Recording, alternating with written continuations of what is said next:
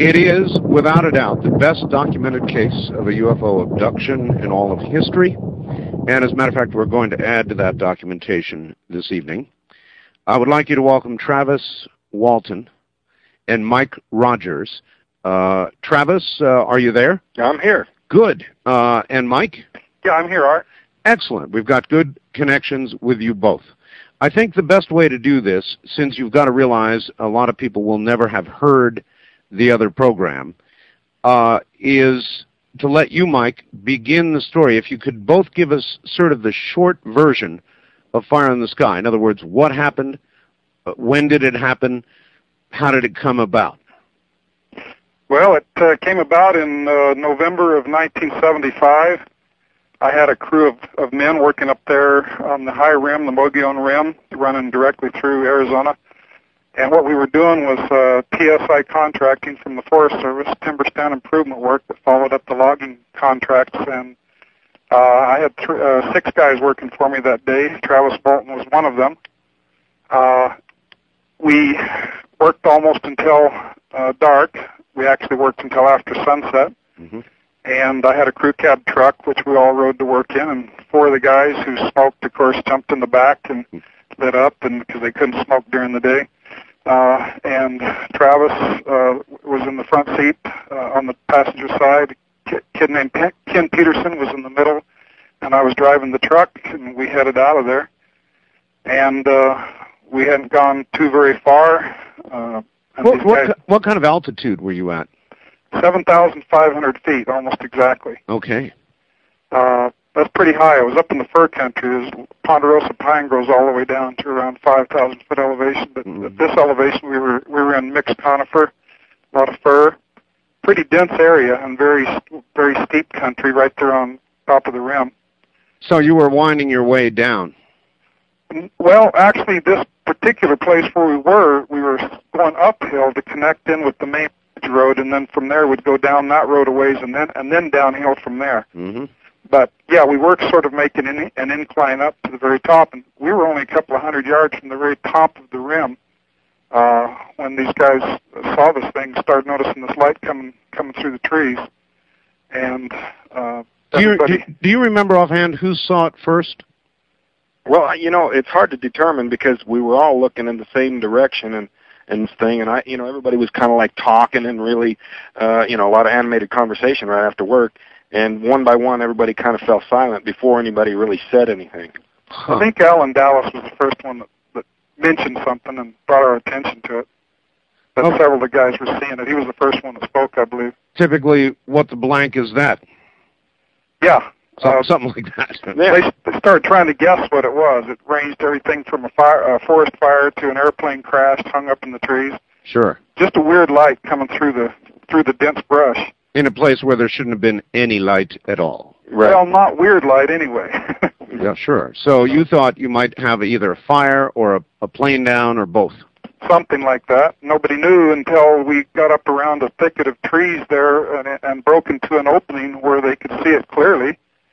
And when that happened, uh, somebody yelled out for me to stop the truck, and I hit hit the brakes. I didn't have to hit them hard. I wasn't going that fast. Very rough road. Mm-hmm. uh, I leaned over to where I could see this thing after turning the truck off and noticed that Travis uh, was already walking up to it, and he was the only one. Nobody else was. When when you say this thing, what what thing?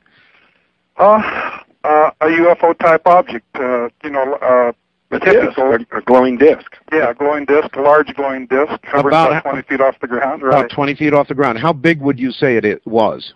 20, 20 feet in diameter, 25 maybe, could even been 30 feet. I don't know. It's hard to guess a round type object. Sure, sure. Exactly, but All right, so Travis, uh, here's where you come in. Might I ask you, Travis, what made you get out of that truck? Well, you know, Alan Dallas said later that he thought that it looked like I was just drawn to this thing, like I was just being compelled, you know, that, that you know that, that I was transfixed in some way. But you know, my own feeling was that I was just going to miss a chance to see this thing up close, and and that it'd be gone before I even got up there. And I, I was kind of scared about what I was doing, but you know, this was really alarming the guys, and they were yelling at me to get away from there. And at the time, I was kind of getting a kick out of that at first. Uh, in other words, here you were doing something that they they weren't going to do, and they were afraid. All right. Um. So you walked toward it. Do you remember uh, what you were thinking during that time? In other words, do you have conscious memory of going toward it?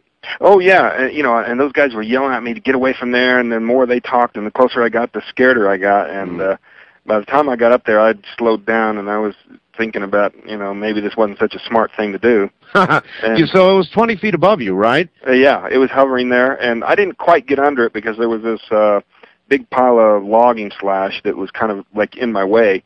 But before I even got all the way up to that point, um, th- there was a sound. The sound that it was making suddenly got louder, and uh, that startled me. What and, kind of sound was it? Well, it was a really strange kind of a sound. You know, the closer I got to it, the more I became aware of it. First, uh, you know, it was such a low sound that I didn't notice it. But then, when I got up close to it, it it, it rose up and started to move, and there was this powerful uh, swell in the sound and the volume. Huh. And, you you were close enough to it that you should have been able to see. Uh, I really shouldn't say that. Oh, was it just a light glow, or could you perceive? substance of a craft. I could, you know, I it was not so it was not like this blinding light that you couldn't look into. I could see the the surface of the object. I could see that it was giving off light, but you know how you can look at a light bulb and you can still see the surface of it? Sure. It wasn't even that bright as far as looking directly into it. It didn't it didn't hurt my eyes to look at it. And I could see the the surface of it was was very shiny and very very smooth and you know there was there was no mistaking this for as some glowing ball of gas. This was not what I was looking at. Mm-hmm. And uh, you know, all of us saw the same thing, and we you know we described the the same object. But when it when it moved like that, I I was really scared, and you know I jumped for cover right right when that happened. I got down behind um, a log that was sticking up there, and those guys were still you know yelling at me to get away from there. And you know it, it tension was really building. I was i was pretty scared and i i made up my mind to make a run for it. And when i when i raised up i just felt this this shock go through my body.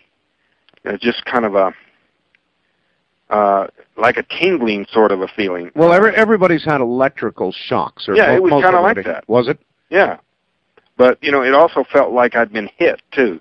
You know i i you ever been blindsided, you know, in football or been tackled mm. where your hip, your whole body is is is hit, you know, really hard from yeah, kaboom. Uh, yeah, and you know that was the feeling. But anyway, uh, what the guys in the truck described, which I didn't actually see because I, I lost consciousness. Okay, that's the end of your conscious memory yeah. there. Um, so something hit you, Mike. You were in the truck along with the other uh, four, right? Five. Five. I'm sorry. Um, uh, so, um, what did you see? Uh, what what came down from this craft? Well, we don't know what it was that came from it. We know what it looked like. Okay. Uh, for myself personally, all I saw was a blinding light because I turned away just at that moment, just a second before that. Uh, I turned away to start the truck back up because I was feeling great apprehension. Uh, this thing was moving. It was, it was, it was, its momentum was gaining speed, so to speak. Even though it didn't leave the spot it was in, it kind of it made slight motions within the same space it was in, and and the sound that it made got more powerful to the extent that it was shaking the truck and and uh, you know you just created yeah, there was a building apprehension to, that. Yes, and I and I turned the truck back on, and just as I turned the key on, uh, I I see this uh, blinding flash of light in front of the truck, and I turned my head back around, and Travis was flying through the air. The other guys that were there have all described. Everybody saw it except for me. Uh, the thing that hit him actually, and they've described it in various ways. Uh, for lack of better words, it's been called like a long blue flame or a bolt of lightning or yeah. Or Dwayne Smith long, described it as know, a bolt of lightning. Yeah, and uh, but you know the picture that I painted for the cover of this book is is is more exactly the the picture that everybody describes. Oh, no kidding. You painted this. Yes. Oh, very well done, I must say. Oh, thank you. And it should it shows uh, Travis being struck, his arms outstretched with this beam of whatever it was, and you actually and others actually saw Travis fly through the air. Yeah, as I turned my my glance back to, back towards him, uh, he I caught him like just right barely after this thing hit him because he was still like lit up. and it, and he and he was blown backwards. It was like a like an explosion had gone off in front of him and blew him backwards, and he was flying through the air with his arms outstretched. And I could tell that he was unconscious flying through the air there. I mean, he he wasn't wiggling his arms like to catch his balance or like that. He was just limp. I mean, he flew through the air like like uh, he wasn't conscious at all, and he and he landed on the ground without breaking his fall at all. He just landed sort of to one side and mostly on his back, and he just bounced off the ground. All right. Well, at this point, uh, you've probably got the engine going, and you're ready to get the hell out of there, I suppose. Right. The engine was going, and just as soon as I saw him hit the ground, I mean, there wasn't more than a couple of seconds pass after that, and and one or more of the guys from the back yelled for me to, to get the hell out of there, and, and my foot was on the gas at the same time. Did you think Travis was dead? I, I knew that he was unconscious. I didn't know that he was dead, but it certainly looked like a heck of a blast. I mean, it really jolted him. I mean, it was very, it was a very hard shock that he took, took, and the, just the way he shot backwards in the air there, uh, the concussion. Uh, you know, I, I, I felt maybe he was dead. Yes. All right. So you apply pedal to metal. You take off out of there. Uh, meanwhile, people are probably looking back. Do you have any idea what that object was doing?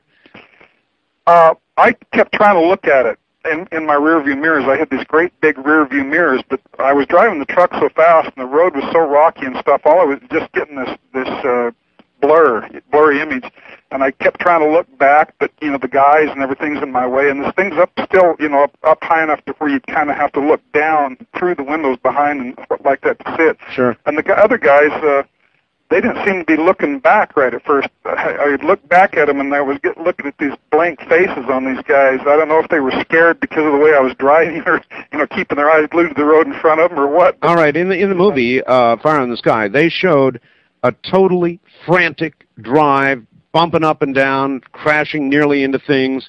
Um, just really applying the pedal to the metal and trying to get the hell out of there as fast. Well, as that is a very accurate scene of, of, of all the things that they did in the film to detract a little from the actual reality of what happened. Mhm. Uh, that was something that was almost identical to what really did happen. Uh, that's the way it really was. I mean, we I literally flew down that road, and it was it was a rougher road than they showed in the film, and there was these humps in the road, and I kept hitting them and flying over them and crashing down on the, you know, on the other side, and and uh, I mean, the UFO had scared the hell out of us. I'm sure this drive was scaring them too. Sure. How far do you think you got before you stopped? Not very far, really, especially at the speed I was going. Uh, we we'd only covered a quarter of a mile at best, uh, maybe not even that far from where the object was to where I stopped the truck. And where I stopped the truck was partly due to because there was a great big pile of dirt, and I I I couldn't go over it the way I headed at it. I had to go around it usually at a slow rate of speed, and I knew I was just going to nose the truck right into it, and so I braked, and, and that's where I stopped. But we'd already put enough distance between us and it. In fact, also we'd made a left-hand turn in the road, which put the object to my left and out my window where I could look back that way. And once I was in that position, once the truck was stopped, you know, where it was, and I looked over there, I could see that it wasn't following us, and, and that you could still see a little of the glow through the trees, even though there was a lot of dense uh, tr- uh, foliage between us and it at that time. Wow. Uh, and so, you know, I knew it wasn't following us, so it seemed safe to be there for the moment. All right, so that's when a conversation ensued, and I guess an, uh, a bit of a was it an argument or just a conversation about, hey, we got to go go back, you know? It wasn't either one. it was it was uh, extremely uh, hectic. I mean, uh, much of what some of the guys were saying, I couldn't even tell what they were saying, and I, maybe I wasn't so you know so articulate myself. I mean, you know, this is the most incredible thing that could ever happen to somebody, especially 20 years ago. Sure. You know, you're out there in the woods, and the first time you've ever seen anything like this, especially at a hundred feet away, you know, and, and then you see your friend get blasted by this thing, you know, and we had we couldn't we didn't know what to make of it. All we knew is it was it was horrifying, and and we just we didn't know what the thing was. We didn't know what happened to Travis. We didn't know what was going to happen next. It, it was it was terrifying and and perplexing, and and our our conversation was very agitated, and and uh, uh, it took us quite a while, several minutes, for us to calm down and, and start becoming coherent enough to actually make sense with each other. And uh, when we did, we were able to finally you know, Ken, I think brought it up first. One of us, me or Ken, that that you know, we left Travis back there. We need to go go back and get him. It looked like it hurt him. It could have killed him. uh, and that that idea wasn't floating too well right there. What kind of a boss were you? I mean, were you uh, the absolute word of the group, the leader of the group, or sort of the loose leader of the group? Mm, well, kind of halfway in between there. Yeah, I'd say Mike was, you know, a leader where he needed to be, and and he let things go where it needed to be. You know, he wasn't uh, a bossy boss, but uh, I was stern but but easygoing, depending stern but fair, huh? All right, I, I was just trying to determine. Uh, so somebody else really was the first one to speak up and say, "Hey, you know, we better go back and pick up Travis's body or whatever's left of him or something." Yeah, I'd like to say I was the first one to bring that up, but I think it probably was Ken Peterson that said it. But I mean, you know, the minute he said it, I knew that's what we needed to do, and then it was me and Ken with this concept: we got to go back and get Travis and the other guys weren't buying it at first. In fact, it got to the point to where I had to give the ultimatum: we're going back, you know, and anybody that wants to can stand here and wait for us, you know, but we're going to go back and and uh, unlike the movie where they have me alone going back, they they all elected to get back in the truck and go with me, but. Uh, it was a little easier to go back. Uh, we'd already made the decision to go back. We were getting in the truck to go back, and as we're rounding the truck, I looked back over there, and this thing rose up. I mean, it was just a, a light through the trees. But then once it got above tree level, you know, I could see it clear, clear, and it's it just once it just got above tree level, it just bang, it was just gone like a bullet, and it and it just streaked away towards the northeast at an incredible rate of speed. I mean, one second and it was gone. All right, and everybody saw that because everybody was there. Well, right? not everybody saw it. Oh, okay. Uh, not all of the guys, but uh, it it did make it easier to go back because we we knew, at least I knew for certain, and That a couple of the other guys Sure. knew that this thing must be gone. So, uh, you know, even though we'd already made the decision to go back, seeing it leave made it a little easier. All right. Uh, how much time do you think elapsed from when you left till when you got back? Oh, 15 minutes maybe. Fifteen minutes. All right. Um, no point in going to Travis here. Travis is still unconscious at this point. No memories of this particular time, right, Travis? that's right. All right. Um, so you got back to the site, drove back to the site, and everybody was in the truck. By the way, that's an important. Uh, why do you think the movie got it so wrong? You tell me. Hollywood. Yeah, Hollywood. You know, uh, But- but some I of the mean, things they did in the film I can excuse. You know, some But, of the but- things yeah, but weren't you guys weren't you guys advisors to the film in some way? Travis was Well, you know, in the early going, that was the case, and and the script was already a script. Uh, in its earliest form, it was much more accurate, and then as th- time went on, Mm. as more and more people bought the script and it changed hands and bu- was sold to another person and another studio and another producer, uh, more and more people uh, started pulling it this way and that way. I see. All right. Uh, so anyway, there you were all in the truck. You got back to the scene.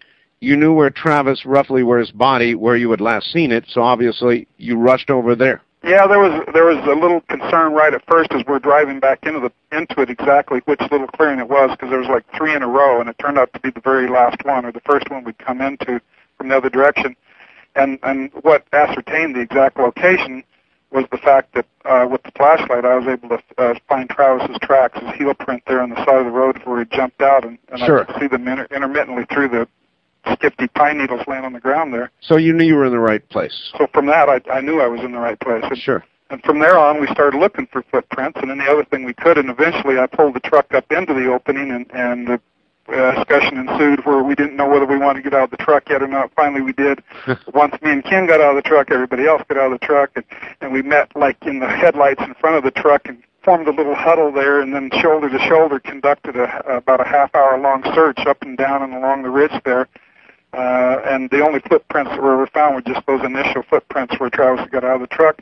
There wasn't any sign of him. There wasn't any footprints leading out. And and once, you know, putting the whole thing together, by the time we had concluded the search, as best the search we could right there in the immediate area, I concluded personally from that, as well as the other guys there, that, that Travis did not leave there on foot. In other words, there were no footprints going either back toward the road or in any other or direction. in any other direction. Uh-huh. And uh, you know, it, it wasn't like there was a dense layer of pine needles there. I mean, they had logged there and they'd piled that pile, that brush pile up there. So you would have. years before, and there, there was a lot of bare ground there. All right, you would have seen the footprints. You two hold on. We're at the top of the hour. We'll be right back. Travis Walton and Mike Rogers are my guests. Fire in the sky.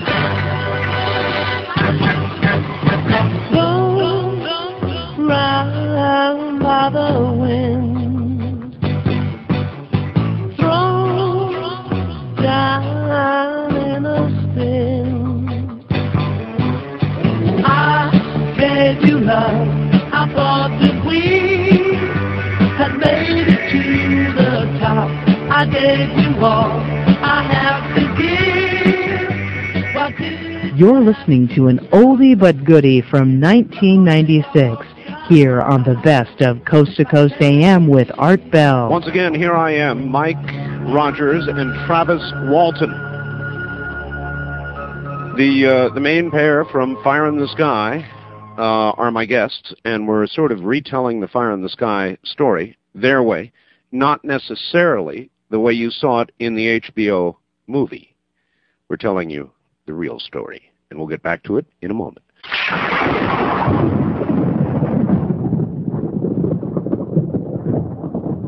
Travis Walton and Mike Rogers once again, and the point of the story that we have come to is the crew, the entire crew in the truck, returning to the point where they saw the disc, the saucer, whatever you want to call it. They saw the beam hit Travis. They saw Travis jump like a rag doll, and um, they took off running and got about a quarter mile away, turned around, went back, searched for Travis. Travis was nowhere to be found. No fingerprints uh, leading in any direction. And so I take it after about, what, 30 minutes, uh, Mike, uh, you decided he's not here. We might as well go. Yeah, it was about a half an hour search there, and we we got ahead and jumped back in the truck and and decided we needed to go into town.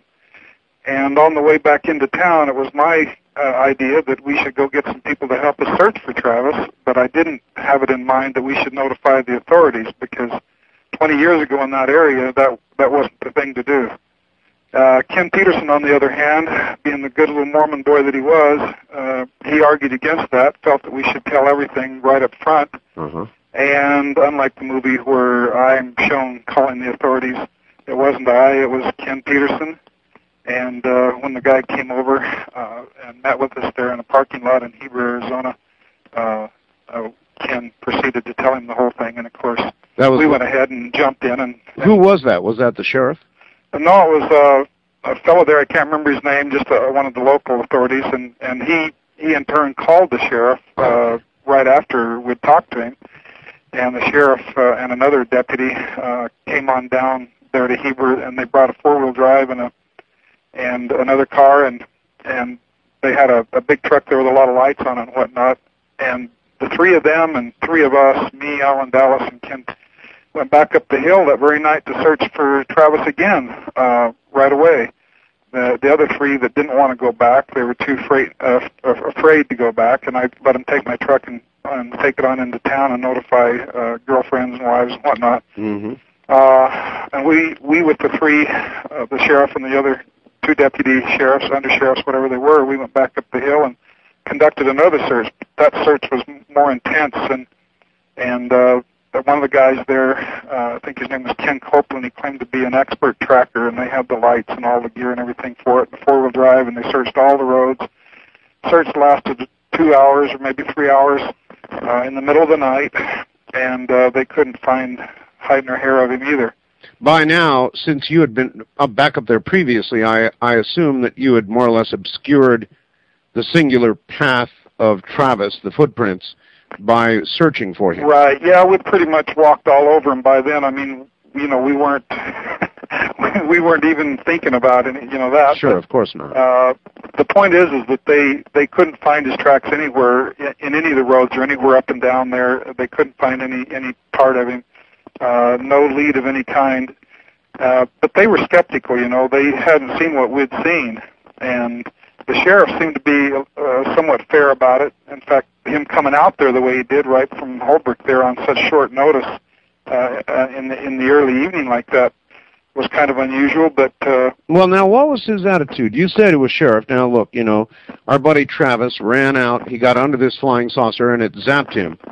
That automatically sounds a little suspicious. well, the other two fellows there, the other two policemen, uh, didn't believe it at all, and they they don't to this day, I don't think. But the sheriff, it turned out, had had some sort of an encounter himself uh, sometime before this, and and although he'd never been abducted or anything like that, never even really told us exactly what had happened to him. Something had happened to him sometime previous to this that, that made him somewhat open-minded. But he was pretty sharp anyway. He, you know, he he at least uh, took it serious to the extent that he conducted a, a, a search and, and Right. didn't just say, "Ah, you guys leave me alone." You know. Well, they said they could see, you know, the shock and the um, emotion in, in these guys' faces. You know, one of the guys was still crying, so they figured something really bad had happened, but maybe not quite what was being said. Yeah. And it didn't take long for accusations of murder to, to come up. The fir- in fact, the very first day of the, the day search, uh, after uh, we'd concluded that night search and we'd gone into town and notified the rest of the family, Travis's mom and them, and they they had people out there the very next day, a lot of people, and Forest Service and private res- search and rescue teams uh, there in the area, a lot of the you know the police and everybody, uh, and right there before the end of that first day of searching, uh, accusations of murder began to emerge. Well, uh, I can imagine. Now, there there might have been some reason for it. In other words, there had been some acrimony, you know, differences um, earlier in the day, uh, during the workday, uh, previous to all this. Uh, had there not?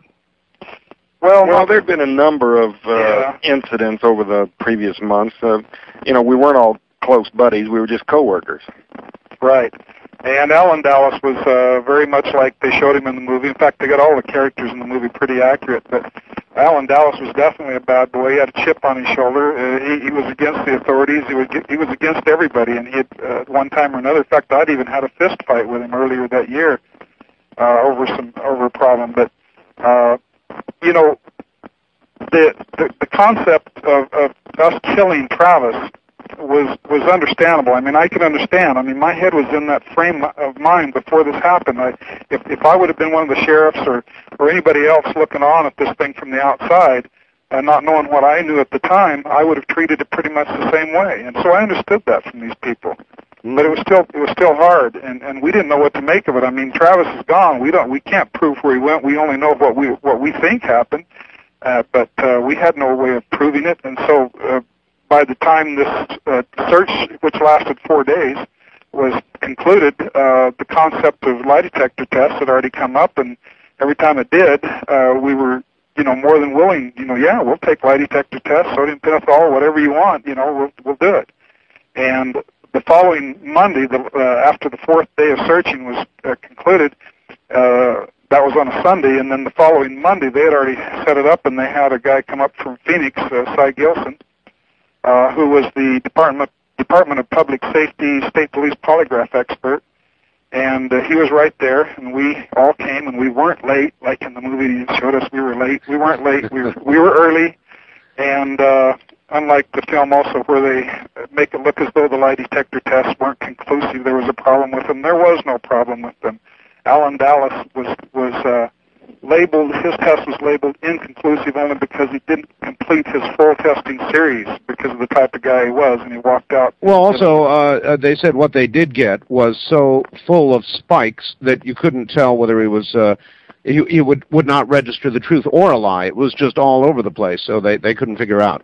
Well, publicly they announced it as inconclusive, but we got a hold of the original police report, and uh, internally they uh, described him as basically telling the truth. Uh huh. But you know, the official thing was inconclusive just because he got upset and walked out in the middle of his test. All right. There were a total of seven of you.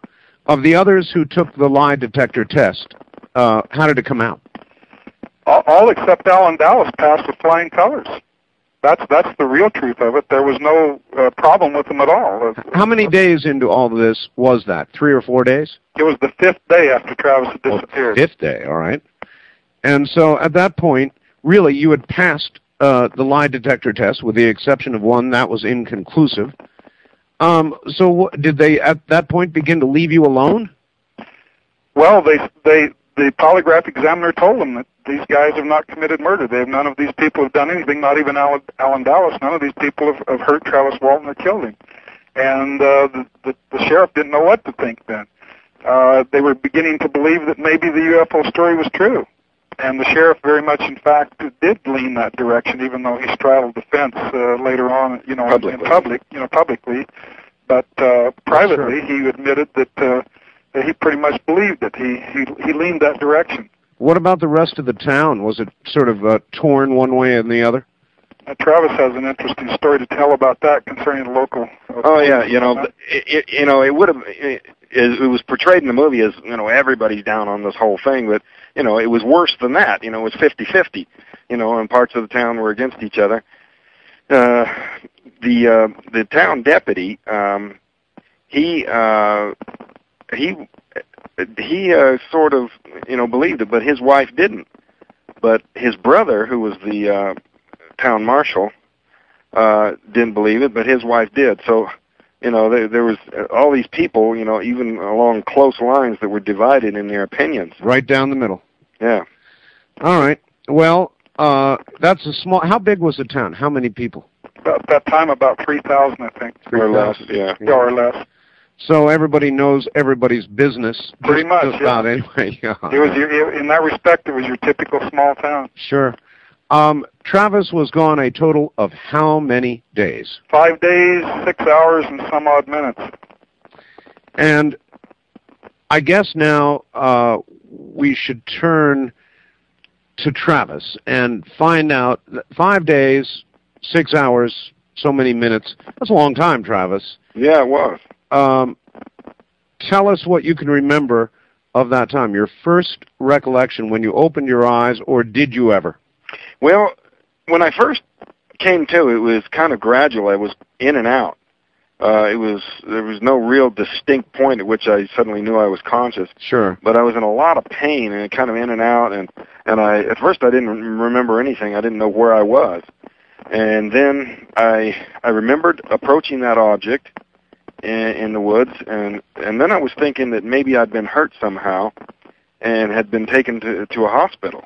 Mm-hmm. So for a while there I was thinking I was in a hospital because you know, I was all this pain and I, I, I there was a light above me and I could hear the sounds of movement around me and I was I was it, you know it just it just hurt so bad I Did it feel like you were in a bed?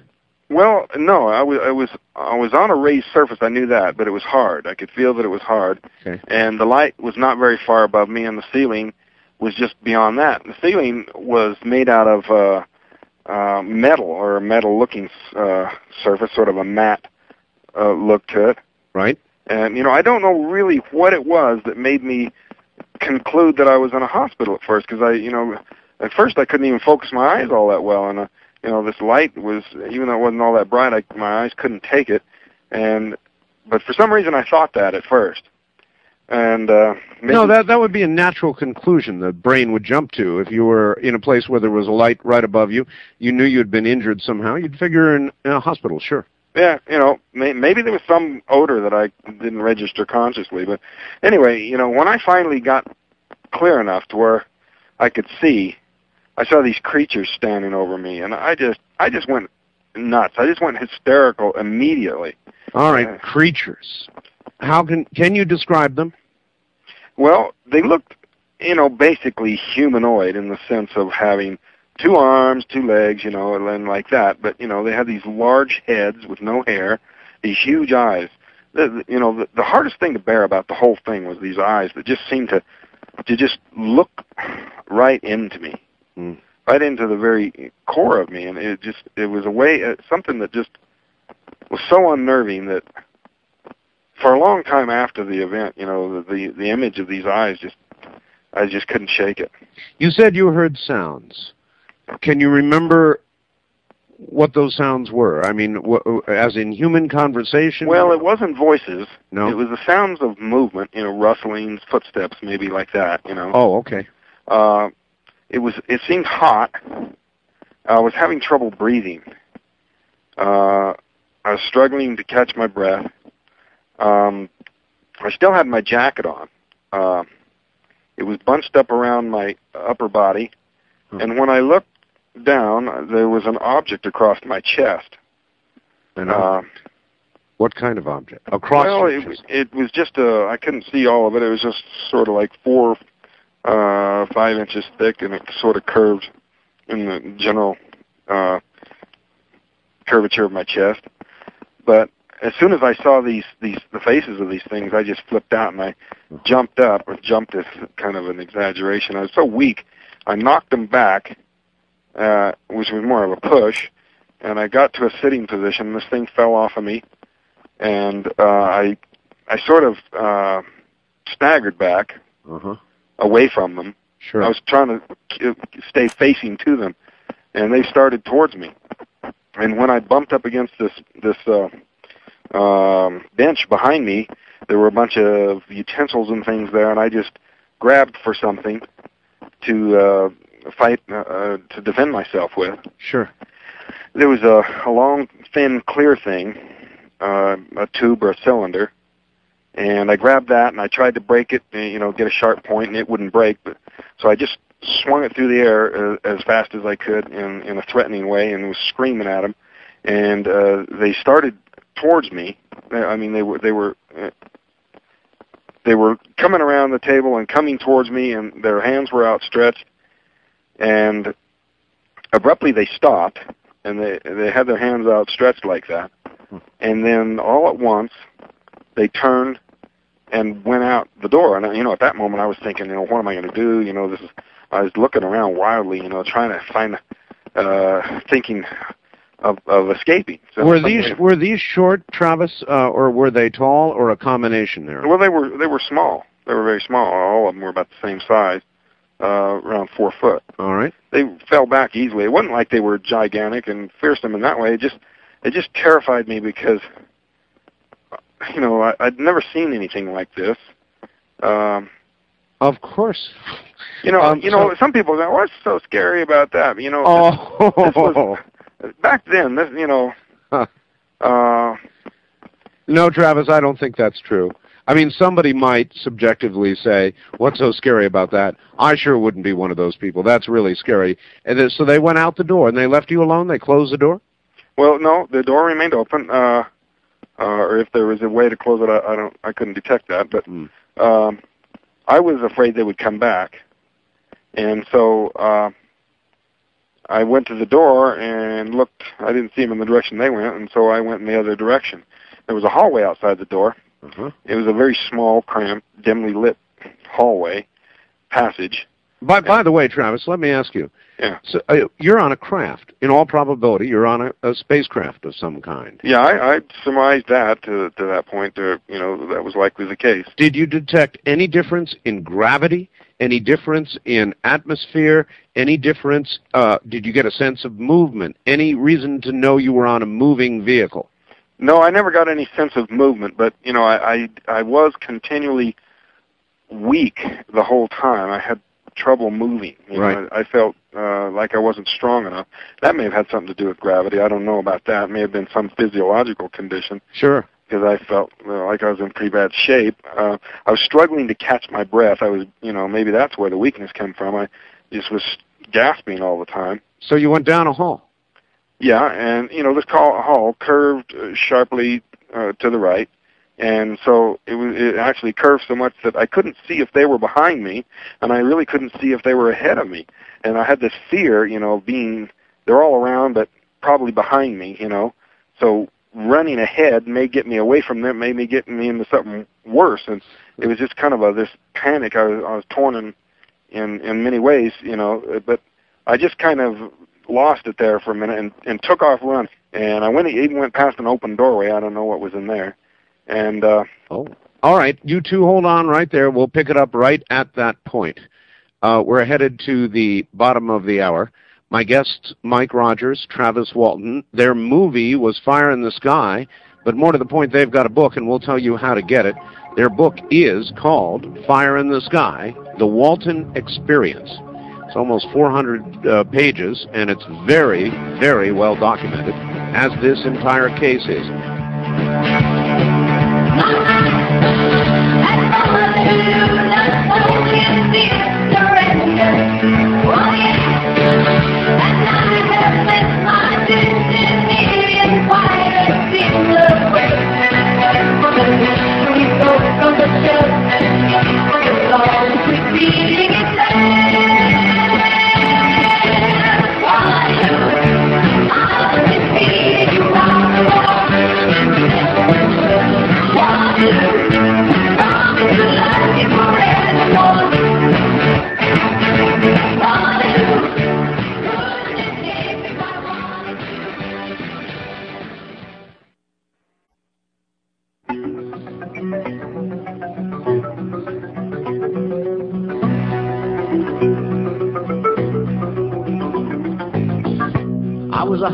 highwayman. Along the coach roads I did ride. Sword and pistol by my side. Many a young maid lost her baubles to my trade. Many a soldier shed his lifeblood on my blade. The masters hung me in the spring of 25, but I am still alive. This hour on Coast to Coast AM with Art Bell. From June 23rd of 1996, it's more of the Arizona abduction case with Travis Walton and Mike Rogers. Tune in Monday night when Art Bell returns from vacation here on Coast to Coast AM. And now, enjoy this encore presentation of Coast to Coast AM with Art Bell.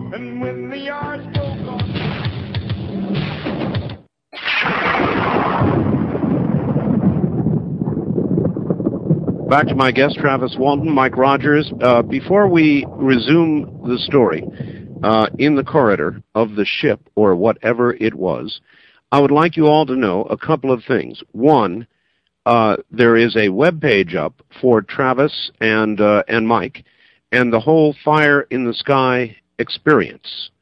Now, I contacted my uh, quick draw web page master, Keith Rowland, and he has put in a link. So guess what, folks? You can go to my webpage and just jump over to the Fire in the Sky webpage. I suggest you go take a look. It is incredible. Um, so it's uh, www.artbell.com. That's www.artbell.com. And you will see a link there to be able to jump right over to the Fire in the Sky webpage. In addition, the book, a comprehensive book with a lot of new information, which we are yet to get to, by the way, uh, new information on the whole Fire in the Sky business, uh, is now available nationwide in your favorite bookstore. How do they get it, uh, uh, Mike? Well, you can order direct. Some some bookstores have it in stock if they've already sold out or if they haven't got it yet. Uh, just ask the bookstores, Fire in the Sky, The Walton Experience. Uh, that's how to get it. All right, you say they could order direct. Is there a, a telephone Yeah. number? Yeah, Travis uh, has a, has a direct uh, mailing for that. Why don't you go ahead and Okay, how much is the book, by the way? The book is twenty four ninety five, Twenty-four ninety-five. and then five dollars shipping and handling. To Travis Walton, Post Office Box one zero seven two, Snowflake, Arizona. That's a neat name. Zip code eight five nine three seven. Boy, absolutely excellent. All right. Um, now let let us pick up. There you are, scooting down a corridor, going by one open room that you didn't even bother, to, and I wouldn't either, to stop and look. And you keep going. Then what? Well, you know, it's kind of hard to explain the in- incredible fear. You know, I was not the kind of a person uh, to to to scare easily. You know, and, and to me, I, I even puzzle over why I was that terrified. I, I was practically out of my mind with fear, and I, you know, I I can't really, you know, yeah, uh, to a certain extent you can understand, but you know, there there was more there, and I I, I can't really put my finger on it. But I was just desperate to find a way out, any way I could. So no, look, I, I do understand. I think it would be wet your pants kind of fear myself. I mean, just so totally alien, no pun intended, that you would um, you'd you'd be out of your mind. Yeah. Well, I came to a, to a room uh, eventually, uh, in short distance, uh, and um, looking in, it was empty, except for uh, this large chair, small chair. but on the opposite side of the room, there were uh, uh, outlines, rectangles that I took to possibly be doorways. You know, so I was thinking, well, maybe I could go over and open one of these and get out. So when I first entered the room, I kind of sidled around to the side, you know, because I couldn't see if there was someone sitting in this chair. When I got around to where I could see that it was empty, I started towards it. And then a very strange thing started to happen. The room darkened. And at first, you know, I didn't connect this to my motion. I thought I looked around to see if there was someone doing this. But I stepped back and and the darkening effect diminished and moved forward and, and increased. And I Oh. quickly figured out that it had to do with my position. The closer to the center of the room that I got, the darker it came became, Uh-huh. and I saw these points of light all around me, on the floor, uh, walls, ceiling, uh, resembling stars. wow. And uh, figured out pretty quick, uh, you know, that this could be uh, was a projection or a map or some kind of a thing. Uh, it might even be where where I was at. You know, I, I didn't know, but Had you concluded, by the way, uh, at this point that you were on a ship? yeah, I, I pretty well you know figured that. You know, Okay. as soon as I uh, came to full consciousness. Did you have? Well, okay, you were fully conscious. So, did you remember what had happened on the ground? Did you remember? Uh, Yeah, yeah. When I finally, you know, everything clicked once Okay. I saw these creatures. You know, I've got you. you know, it all. I put it all together right then. All right. So you pretty well knew by then you were on a ship and you were in some kind of a room that was displaying space and stars for some reason. Yeah. So uh, approaching the chair, uh, I started messing with these uh, controls, and uh, th- this was a stupid sort of a thing to do. You know, I know that now, but at the time I was just you know out of my mind with fear, and I was trying to figure out some way that I could open a door or some you know do something that I could uh, Sure. Get out. escape. Yeah. So uh, I pushed some of these buttons, and some of them didn't really appear to do anything. Um, none of them opened a door. Were they buttons like we understand buttons? Yeah, they were lighted buttons. Uh, I didn't see any uh, symbols or, uh, you know, anything that I would recognize. Gotcha. There was a screen there. Some of these buttons made these these lines move It was a lighted screen, Hmm. uh, but nothing that made sense to me. Uh, I sat in the chair. I moved the lever, and this made this star pattern move. Uh, you know, all of this was, you know, just just sort of a desperate fumbling for something, you know, Sure. and uh, it was it was quite uh, quite uh, you know disorienting to have all the everything all the reference points around me suddenly move in unison, Of course. and uh, uh, so I, I resolved to not tamper with that anymore. um, I uh, I went to see if I could open a door, what I took to be doorways, and uh, I didn't really find a, a, a button or a knob or any way to open it. I tried to to look through the crack. I couldn't detect any light coming through or even any air coming. hmm Um, I was considering um, uh, pushing more buttons when something caught my attention, probably a change in light or maybe a sound from the doorway. And uh, I saw uh, uh, what I took right away to be a human being standing in the door. A man standing there with a helmet on his head. Hmm. And I ran up to him and just started, you know, yelling all these um, questions. Uh, and um, he, he didn't respond to me, but Where am I? Who the hell are you? yeah, Where am Yeah, sure. what, what are these things in here? You know, get me out of here, kind of. A, basically, it was just babbling, really. But he didn't respond to me. But I thought maybe because of the helmet he was wearing, he couldn't really hear me, or maybe couldn't speak because of that. So when he wanted to take me with him and and and and took me by the arm and led me out of there, I went with him. You know, not, I was only too eager. Um, he took me on down the hallway in the direction I had been going, and to a small um, room or passage, uh, which I, you know, take to be some kind of an airlock thing, hmm um, uh, to the left. And uh, when we got outside of that, um, at this point, we were inside of a a large room, a huge uh, domed or curved ceiling room. Hmm Uh, it was very much easier to breathe outside there. The the, the air was much fresher um, and uh, cooler, and the light was brighter, and uh, it was a lot like uh, sunlight in a way. Hmm. Anyway, uh, he took me uh, down uh, the ramp onto the uh, floor below, and uh, I tried to look around because there were the other uh, other craft, disc-shaped object, uh, large ones uh, inside of here that were sort of sort of different than the one we came out of. But he just hurried me on out of this room, and uh, and, you know while we were moving quickly, I didn't I didn't keep trying to ask questions, but uh, he he took me down this uh, hallway out out of this room down a hallway to a, another room, and there were some people in there uh, who looked they were dressed like him, Right. basically human-looking people. hmm He sat me in the chair and went on out the door on the other side. They came over to me, and I started, you know, asking them all these questions again, Sure. thinking, you know, that since they didn't have helmets on, that maybe they could hear me and would be able to to speak to me. Um, but they didn't answer me, and they started taking me over towards this table, and they started to put me up on this table, and I'm I was starting to. uh you know, have second thoughts about was had I been rescued. You know, they weren't they weren't answering my questions, and I was uh, their silence was very very uh, upsetting. You know, hmm so I started to resist, and and and uh, there was just too many of them, and and I was still very weak, and they didn't have too much trouble putting me down onto this table.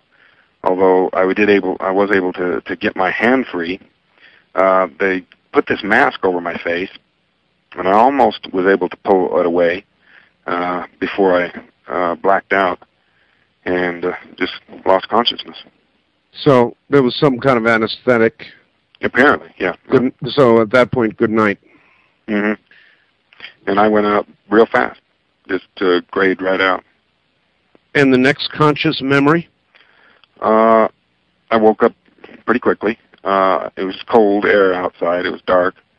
I was lying face down, my face across my arm, and uh, there was a light above me. I looked to see where this light was coming from, and uh, just as I looked, it went off.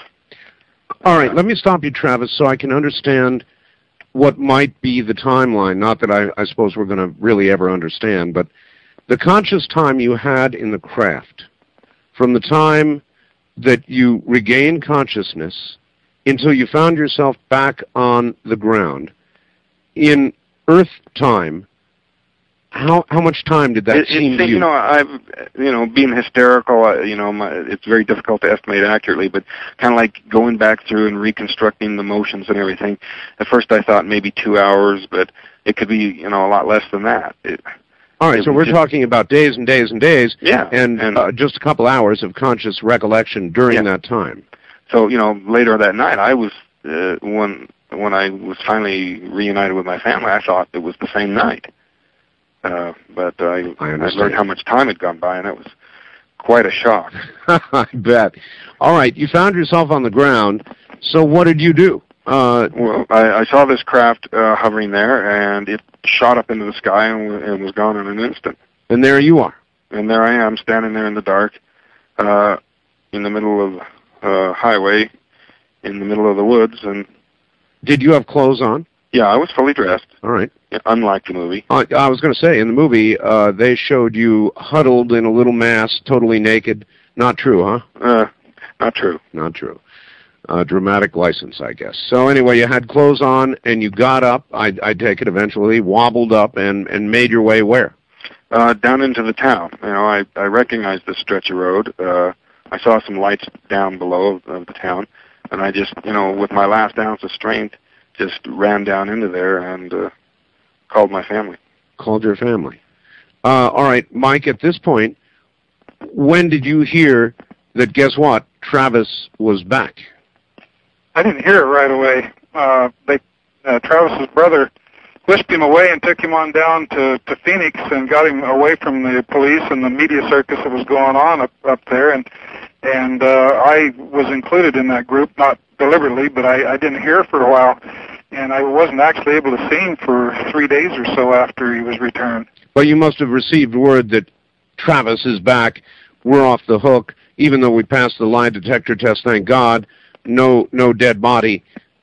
My buddy's alive. Right. Well, even though I didn't hear for almost a day after it actually been returned, uh, when I did hear about it, yes, there was there was great relief for many reasons. You too uh, have been the vocal ones about this whole incident, but there were several several other guys uh, involved. They took a lie detector test. Uh, except for Dalis, they passed. Um, what have they had to say publicly in all these years? Well, they exactly you know, the same thing they've always said. Yeah.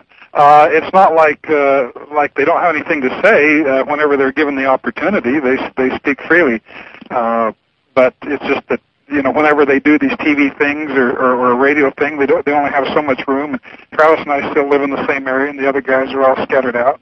I see. And uh, you know they can only accommodate so many people on a show, so it's always usually the two most vocal, as you put it, you know, uh, that get picked for such things. But these guys all have have uh, something to say, and and uh, they're all more than willing to to talk about it, or at least most of them are. Uh, All right. One one isn't. Uh, Yeah, he, there's, there's some of the guys, you know, would rather just forget about it. I guess. Um, well, I can understand that reaction, and they're probably tired of being bugged by the media and all the rest of it. All right, look, uh, w- there is new information to be told, and I guess it is, was it a Mr. Black? Who was Mr. Black? Jerry Black is uh, one of Philip Klass's uh, associates, so to speak. At least he used to be. Uh, he approached uh, Tracy Torme, the screenwriter for this this movie, uh, right at the time they got into making the movie, or right before they actually started shooting the film. And his whole purpose was to get uh, Tracy to drop the project, to forget it. He's, he, his initial approach to Tracy was that this thing's a hoax. Philip Klass has proved it to be a hoax, and and uh, he wanted to know why Tracy would even bother with it. And that was, you know, he was a skeptic. He was a total skeptic. And uh, Well, Phil Klass is probably one of the biggest uh, debunkers around. There's no question about it. And so he was in the Klass camp. Uh, yeah, he certainly was, and that's the way he approached uh, the, the makers of the film. But it didn't take him very long after talking to to uh, Tracy, and then finally uh, me and Travis, and and eventually Tra- uh, Jerry Black uh, set off about uh, conducting his his own investigation. Yeah, he found out that you know he'd been uh, handed a, a bill of goods that uh, Klass had told him a bunch of things that just simply weren't true. Nevertheless, because he, he went back to the same people and spoke to the sheriff. He spoke Right. to the the Forest Service, the polygraph operators, and all this, and found out, hey, this stuff was baloney. Uh, so, well, this is very interesting. Um, so, he decided apparently that he wanted to talk you guys into doing another lie detector test. Is that right? That's yeah, right. he did talk us into it. He talked uh, he talked me into getting Alan Dalis to to do it first. Alan Dalis had never actually passed a test, even though he hadn't failed one. And so I got a hold of Alan, and Alan said, "Sure, I'll do that." And so they they got that going, and then he then he wanted me to take one, and I and I uh, I gave in fairly easily. I put up a little bit of fight. My my main concern was that uh, wouldn't the new tests sort of say that the old tests weren't weren't uh, valid somehow, you know?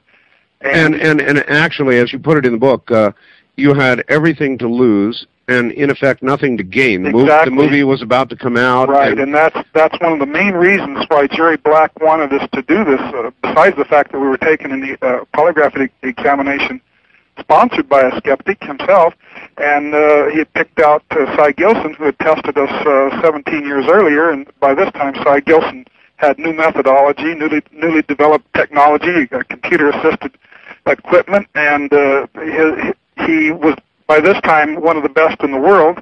He was he was the best in the state at the time in '75. He was best one of the best in the world uh, three years ago when these tests were conducted. So he picked him, and uh, uh, one of his main concern, one of his main aspects of this was that if we took this test now, the three of us, the three that he considered most key to the case, Mm. if we took this at a time when the movie was already in progress, it hadn't come out yet, it still had two months or so to go before it came out, Right. we literally had nothing to gain and everything to lose unless we were telling the truth.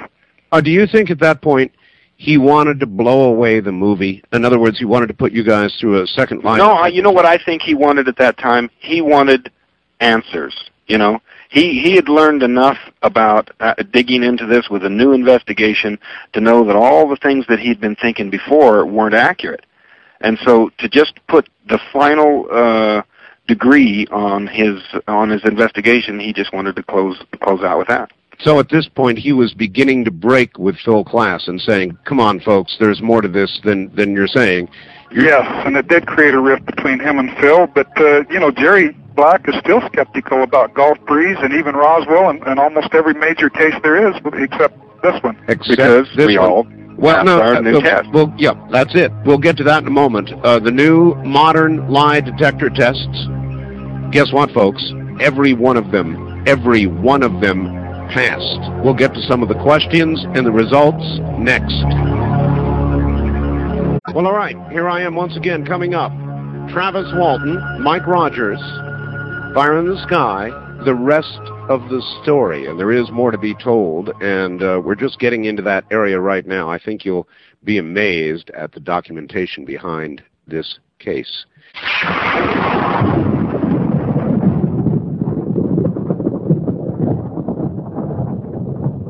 Back now to Travis Walton and Mike Rogers. Uh, welcome back, you two. Um, and by the way, for everybody out there, if you want to fax a question, that's fine. We're not going to be very caller intensive in this program because we're trying to get all this out. Now, I want to ask a little bit about the second lie detector series of tests, the more uh, the, the more current ones. I'll be damned if I would have done it. I would have thought really hard about it because uh, had you failed for any reason, uh, I'm sure that ammunition would have been used to discredit the movie uh, or even your book. yeah, absolutely. So both of you must have been really, really hesitant. I, I know I would have been. Well, I was hesitant, you know, because you know the the imperfections in the science of of polygraph. You know, I'd, I'd heard enough about that, but uh, once once I you know realized that this guy was the top in the field and using the best equipment with the most modern methods, you know, I, I felt fairly fairly uh, secure that you know there wouldn't be anything. You know, it would have to be some sort of a a fluke, you know, Mhm. for anything to go wrong. But You Oh. weren't. You were not worried it was a you know, some kind of a setup. No, you know this guy is is impeccable credi- uh, uh, credentials wise.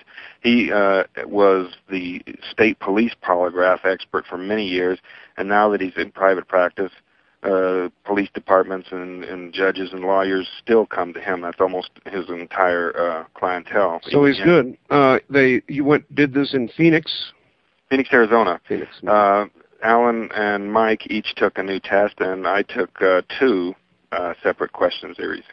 All right. So the audience knows. I believe uh, there's a plus minus scale in the results of a lie detector test, and I, I think I read in your book that a plus six is considered to be truthful. Isn't that correct? Yeah, in, in the scoring system he was using, he had both a percentile sort of a scale Right. and uh, and and a, a point scale. You know, one was the computer and one was the examiner. And uh, To put Uh, it more in perspective, uh, there's actually a 200 point spread, especially on the computer analysis readout. Uh, it goes 100 points in the positive and 100 points in the negative, and all three of us passed these tests at at uh, 90 something uh, plus uh, 90, 96 to 90. my, mine mine was uh, .964 and .961. Mike's was .99. And Alan's Wow. was .993. You know, these are up near the absolute theoretical maximums that you can have. So uh, he wrote then wrote a letter saying, "Look, these guys are telling the truth." Yes, he, he, appeared on television saying that. All right. What But- were the key questions uh, asked of each of you? Uh, that would be important to know. Well, Alan was asked, um, "Did you see uh, this object? You know, did you see the UFO? Mm-hmm. Uh, did you? Uh, let me let me find this. um, yeah. uh, did you did you um, did you see the UFO? Did you conspire with anyone to per- perpetrate a hoax about this? Uh huh. Um, did you during the time Travis was uh, missing? Did you have any uh, contact in any form with him? And his last question was: In the past 17 years, has anything occurred to you to cause you to now believe that the incident was a hoax? And he answered no. And uh, And my questions were a little different. They asked me the first couple. Uh, they asked me, uh, for instance, after after the, the seen the bright flash of light that hit Travis, did I see Travis Walton pr- propelled backwards through the air? Uh, between November 5th and 10th of 1975, when Travis Walton was reported missing, did you have any verbal or personal contact with him? Mm-hmm. And uh, did you conspire with the Walton brothers or anyone else to perpetrate a hoax about that UFO sighting in 1975? All right, those are the straight-on questions, and you you all passed with flying colors, to Yep. say the least. Yeah. Yeah. All right. Uh, then, since that time, um, Travis has been examined by, in fact, regressed by uh, a psychiatrist. Uh, is that correct, Travis? A hypnotist, yeah, Hypnotist, and there were right. psychiatrists uh, uh, pr- present. Uh, All right. And so they began, they put you under and they took you back, hoping to retrieve the details of what now obviously did occur. yeah, and and up to that point, I was just just so incredibly traumatized. I hadn't uh, told the entire uh, uh, story to anyone, not the sheriff, not my brother, not anyone, and Sure. it was just just too traumatic. Every time I tried to talk about it, I broke down, and I could just just barely get it out. I remember the last time, in fact, we did an interview with you. You could barely get it out, Travis. Yeah, you know, the longer it goes, the easier it is. That you know, but this has taken many years. I mean, it's it still is is not easy to talk about. You sound quite a bit more relaxed and little a little more able to talk about it as time goes by. I can see I can see that growing. So can I. Uh, so can I. So anyway, they took you in and they put you under. Are you an easy or a hard subject? Well, um, uh, as far as going under, Yeah. I guess I was pretty normal. I don't know. Uh, they didn't comment on that, but uh, uh, there was. Uh, they did manage. To, the main thing that was accomplished there was they, they that I was able to finally, you know, tell this whole thing without breaking down. And Right. what the, what he uh, did was to to remove this fear to the point where I could, uh, you know, get into my perceptions more. All right. So you did. Um, how much were you able to relate under hypnosis? Uh, Well- I, I take it they taped it. Uh, yeah. Sure. uh, and uh, I was able to recall, you know, for them basically everything, you know, relate to them in detail everything that I had been able to recall. But they came to a point in in, in trying to to dig deeper, trying to, to trying to find out if there was more memory here. See, this this is just a short period of time. What happened in all this other time? You bet. And I had assumed that I'd been unconscious the rest of the time. All that missing time. Yes. Well, apparently there's more that that there was just too dangerous to get to. Too dangerous. Well, there was a there was a post hypnotic uh, suggestion or a block or you know some of the people present thought it might be my own fears, but for whatever reason, uh, I felt that I would die if if regression continued any deeper. So you know they they backed off on that. And Commonly known as a block. In other words, uh, the, the fellow uh, who was doing it, uh, I believe, according to the book, said, "This is too dangerous. Here's where we stop." yeah, basically, you know that was uh, what I was told later. Um, and um, I've been reluctant to you know go at it, uh, and I you know probably never will. So there's some kind of block that was either put there, or you have put there. Yeah. Some point where you don't want to remember, or it's too dangerous for you to remember. Yeah. That that'd be the thing of nightmare uh, for yeah, me. yeah. yeah. You know, basically, you know, yeah, I, I I would die if they, if they continued any further. And and my brother told me, you know, he advised me not to not to mess with it, and and I haven't. And uh, There have been people that tried to tried to get him to, uh, myself included, but he just doesn't. He's very very reluctant. You know, everything that's happened to me, the the the the onslaught of attacks from skeptics and people, and the just being treated differently. This whole thing has not been, you know, a picnic. And Of course not. so, you know, if I were to uh, spontaneously remember or somehow in some other way remember other things, you know, I, I don't think I would want to make that public. I would probably Keep it to yourself. keep it to myself. So, even if you remembered right now, you probably wouldn't tell us. That's right. Better tell me. I waited too long. yeah. Um, then, um, Mike, uh, there's been some additional um, facts that have come forth. You went back to the location, didn't you?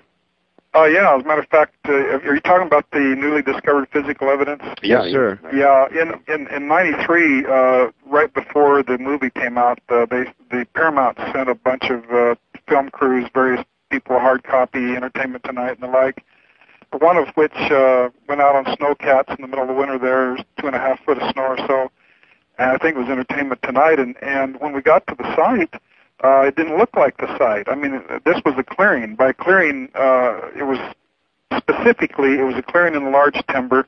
It had uh, a few uh, small trees, you know, very short and like jack pines, uh, scattered throughout the opening. Uh, but basically, it was a clearing, except for that. When we went back there, uh, you know, we we recognized the road. I mean, the road's even labeled, and and it's very recognizable. We've been there many times, especially way back many many years ago. I hadn't been there in several years until then, and uh, this clearing no longer existed due to the fact that these small trees that were in the middle of the opening had had grown tremendously, almost to the size of the larger trees around it.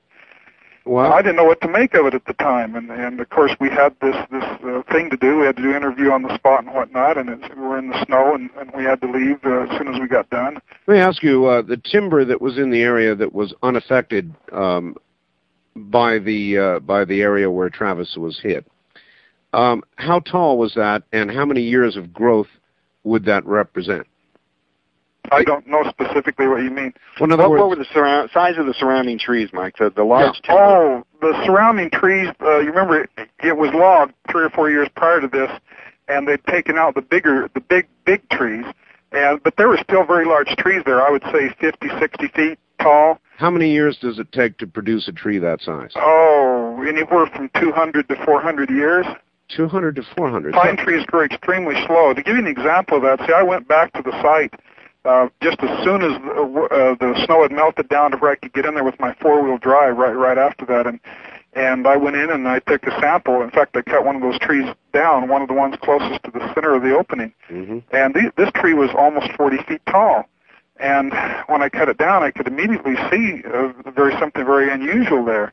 And uh, so I took some slabs like that, and I took them home and I polished them and whatnot, and made some samples out of it. But what we have there uh, is a tree that in 1975, at the time of the incident, was you know, and you you know this by counting the growth rings. You got a dark ring, ring for winter and a white ring for the growing season. You know, summer growing season Sure. and they're not all exactly the same size, but uh, relatively speaking, uh, the first 57 years of this tree's life, these these rings are all pretty much the same size. They're basically very very small. hmm Uh, after 1975, and the way I find 1975 is count back. You know, 17 years from the time this tree was cut down, and there's 1975, and all of a sudden these rings are three to five times bigger in width. And when you put the formula of, of actual uh, volume into it, uh, the formula for a, for a cone, which is you know a tree is actually a very tall cone, uh, so that you can obtain a, uh, a volume cubic feet. Uh, what we came up with is that after 1975, in terms of volume, average per year growth, uh, this tree was growing at a rate of 36 times what it was previously. Good Lord. Yeah, and, and the change is, is just abrupt. You can just see it. You know, here's the growth rings. They're real narrow and close together. And then right at 1975, boom, they just, you know, real thick and wide, and, and they continue that way for the rest uh, until the time the tree was uh, cut. All right. Well, both of you have been working in timber, sort of the timber industry, cutting trees down. Um, I take it that you've talked to some people, experts, uh, about how this could be. Well, uh, I actually have tried, for instance, uh, Stanton Friedman. I I asked him specifically if he'd come and and help uh, uh, conduct an investigation on this, and he declined. He said that he was too busy, and I haven't. There's other people that I've talked to that gave me various excuses. I haven't been able to find anybody yet uh, of the right type of people. I already know what we would hear from Forest Service personnel because they know that thinning and logging produces in, increased growth. Of course, now their their figures and what they know isn't anything like this, not not anywhere near this drastic. But uh, I'm certain that anybody who didn't particularly believe in UFOs would would uh, definitely come up with a natural answer for this.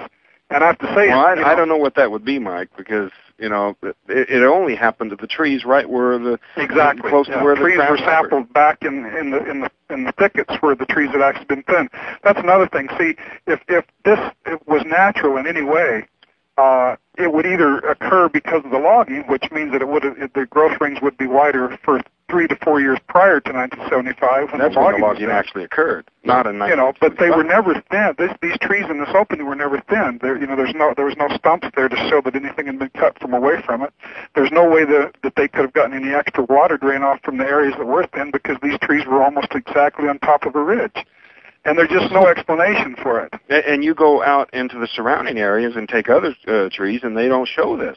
All right. Right. Well, that's obviously anomalous then, and maybe somebody will help you out with it. What about other obvious tests? For example, did anybody go up there and look for uh, radiation above ambient level? Did anybody look for? In 1975, they did.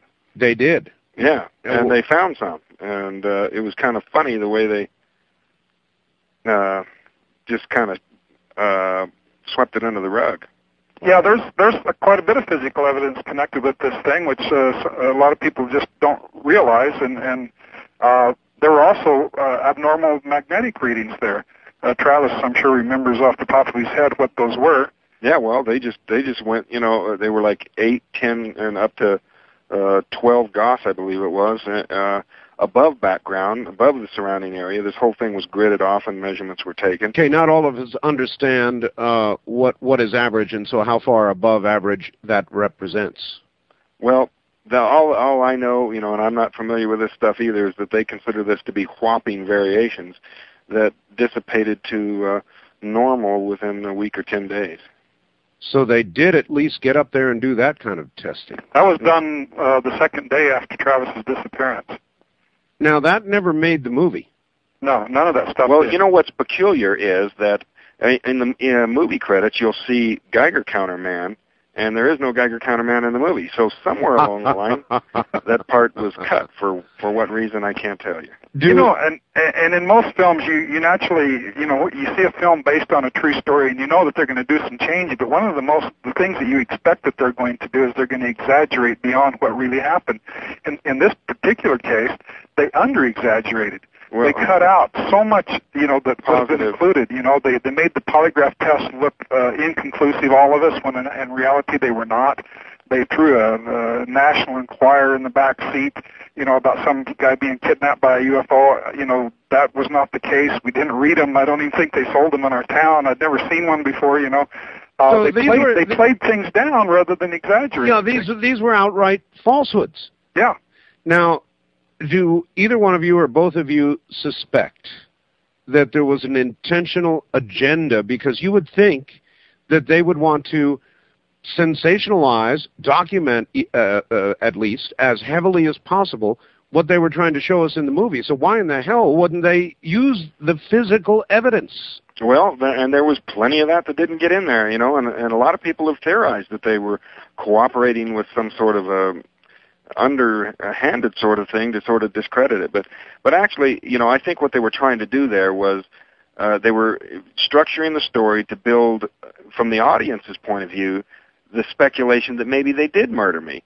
So they had to throw in these false clues, these little conspiratorial Uh-huh. glances and things that uh, actually detracted from the the credibility of it in order to you know they have uh, one of the guys going to to the church and praying for forgiveness you know forgiveness for having run off and left me not for having murdered me but Right. see the audience uh, is supposed to think that the, um, that this was a murder up until you know a certain point so maybe that was their reason Well, maybe it was, but uh, leaving out the hard and physical evidence uh, at least later or at some point seems to me to be very suspicious. Very, very suspicious. well this movie was far from a documentary and you won't find that there All right. Um, but what we will find is a real truth in your book by the same name, name uh, Fire in the Sky. And once again, we will tell people how to get it in a moment.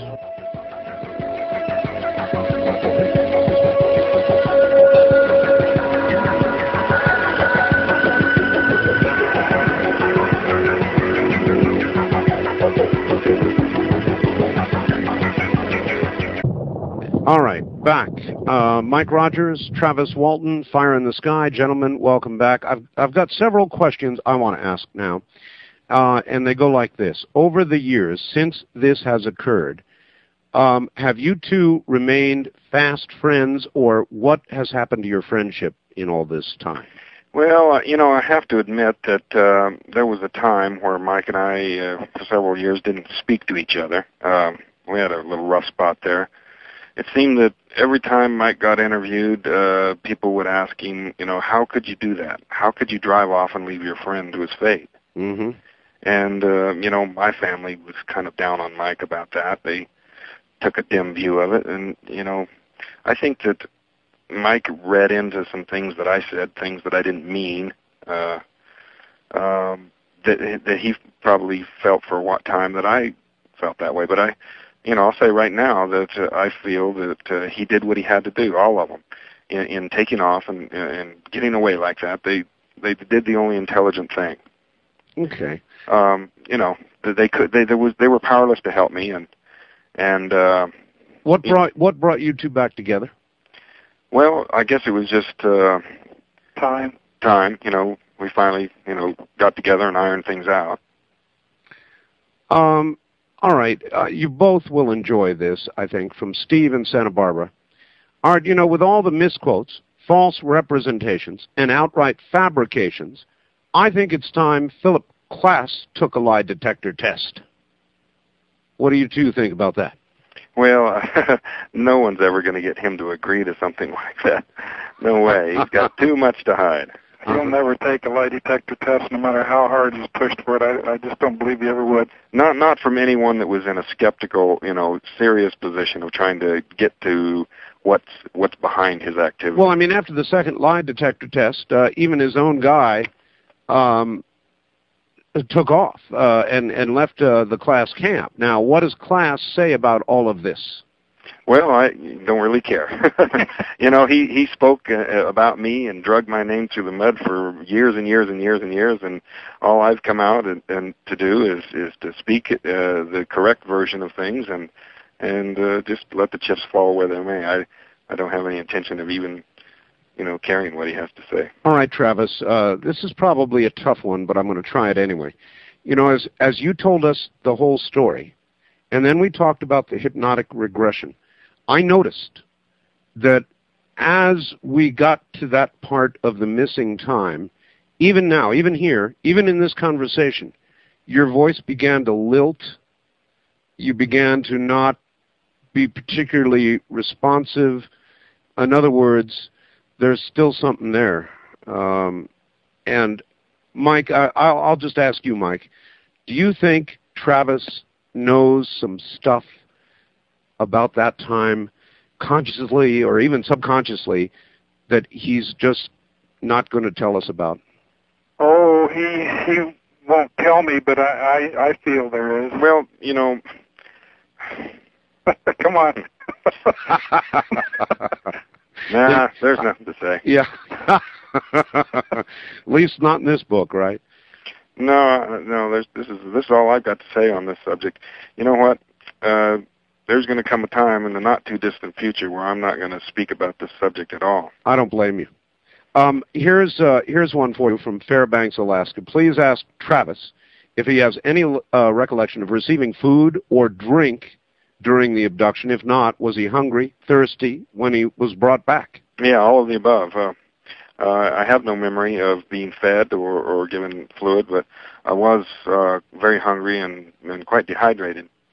Um, I drank a lot of water. I was so thirsty in the hours right after I was returned, and uh, was able to regain what looked to be about a 10 pound weight loss. Wow.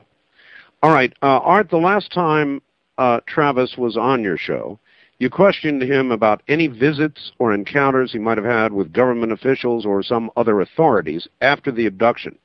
He seemed reluctant to answer, saying something like it was, quote, nothing that he'd want to discuss at that time. Any changes on that front? Well, as a matter of fact, I have decided to come out with some of that, and I and I give as many details as I'm free to in the book, and uh, come with some surprising discoveries there. So you were talked to. Uh, yeah, more than once uh, by uh, people that I feel represented probably a government agency, certainly some uh, organization. That's uh, intent on discrediting this case and and the the, the subject in general.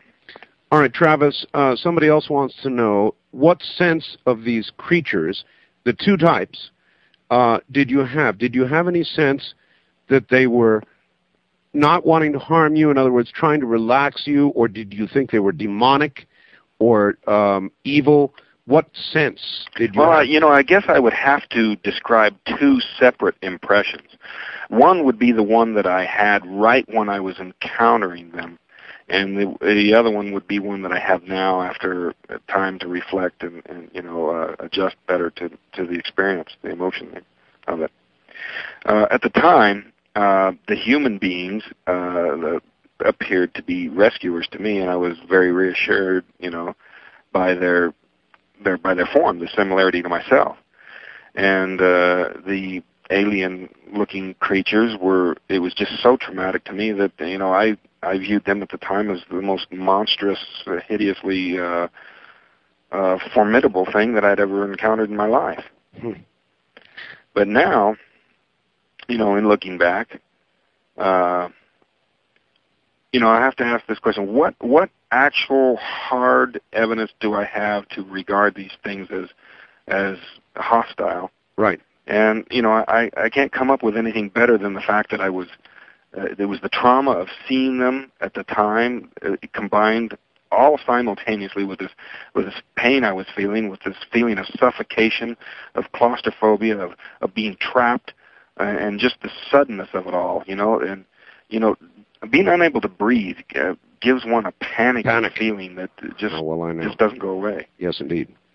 Um, my wife is an asthmatic, and uh, that's exactly what sets in and worsens it is a panic. When you can't breathe, there's absolute panic. Um, you pushed one of these creatures, so they had physical form, didn't they? Yeah. yeah. And and they weren't they weren't strong. In other words, you were Well- able to, you were able to give him a good push, and back he went. Yeah, as weak as I was, you know, I was surprised at how easily they fell back. They were a little lighter than I expected, but they were physical. You know, it wasn't like uh in there was no dreamlike quality to this. So if you'd give him a, a, a good roundhouse uh, right, you probably would have knocked him uh, up against the wall. Yeah, or done some serious damage, yeah. Huh. Um, were there any physical marks uh, on your body? Well, uh yeah, there the the examining physician found a puncture wound on the inside of my right arm. He did. Yeah. Uh, it was partially healed. He couldn't really determine the exact age of it. So, you know, there was some speculation, and I kind of lead, leaned towards this direction that it might have been uh, something that I'd gotten in the course of the workday, you know, uh, prior to the incident. Um, we work in a lot of thorny brush, and, you know, sometimes the chain will catch on those things and flip them back at you. And it might have just been something that poked me, uh, you know, even insect bites. All right. Uh, back to the subject of Phil Klass. For uh, Phil Klass wrote a book called UFO Abductions: A Dangerous Game, and he contended two things in there. One that um, shortly before the UFO incident, Travis had told his mother, Mary, that if he were ever abducted by a UFO, she need not worry because he'd come back safe and sound. Uh, is that true? No, that's not true.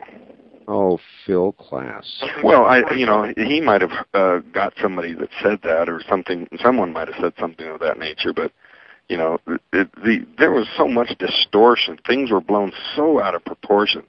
There was, uh, you know, a lot of psychological factors at work there. All I right. get into that a little bit in the book. Yeah, that's fine. And then the, the second thing, uh, Mr. Klass learned that a Mr. Jack McCarthy, a good polygraph examiner in, then in Phoenix, had conducted a two-hour lie detector session with Mr. Walton, which he had failed. Would Mr. Walton clarify the circumstances about that? Well, this, you know, was a, a test that was given immediately uh, on the heels of the, my experience. I was in such terrible psychological condition that any knowledgeable examiner would know that there was no way that you could get an accurate reading on someone in that shape. So it wasn't failed; it was uh, not conclusive. That's true. And that test has been uh, uh, reviewed by two of the top examiners in the world and declared as being invalid.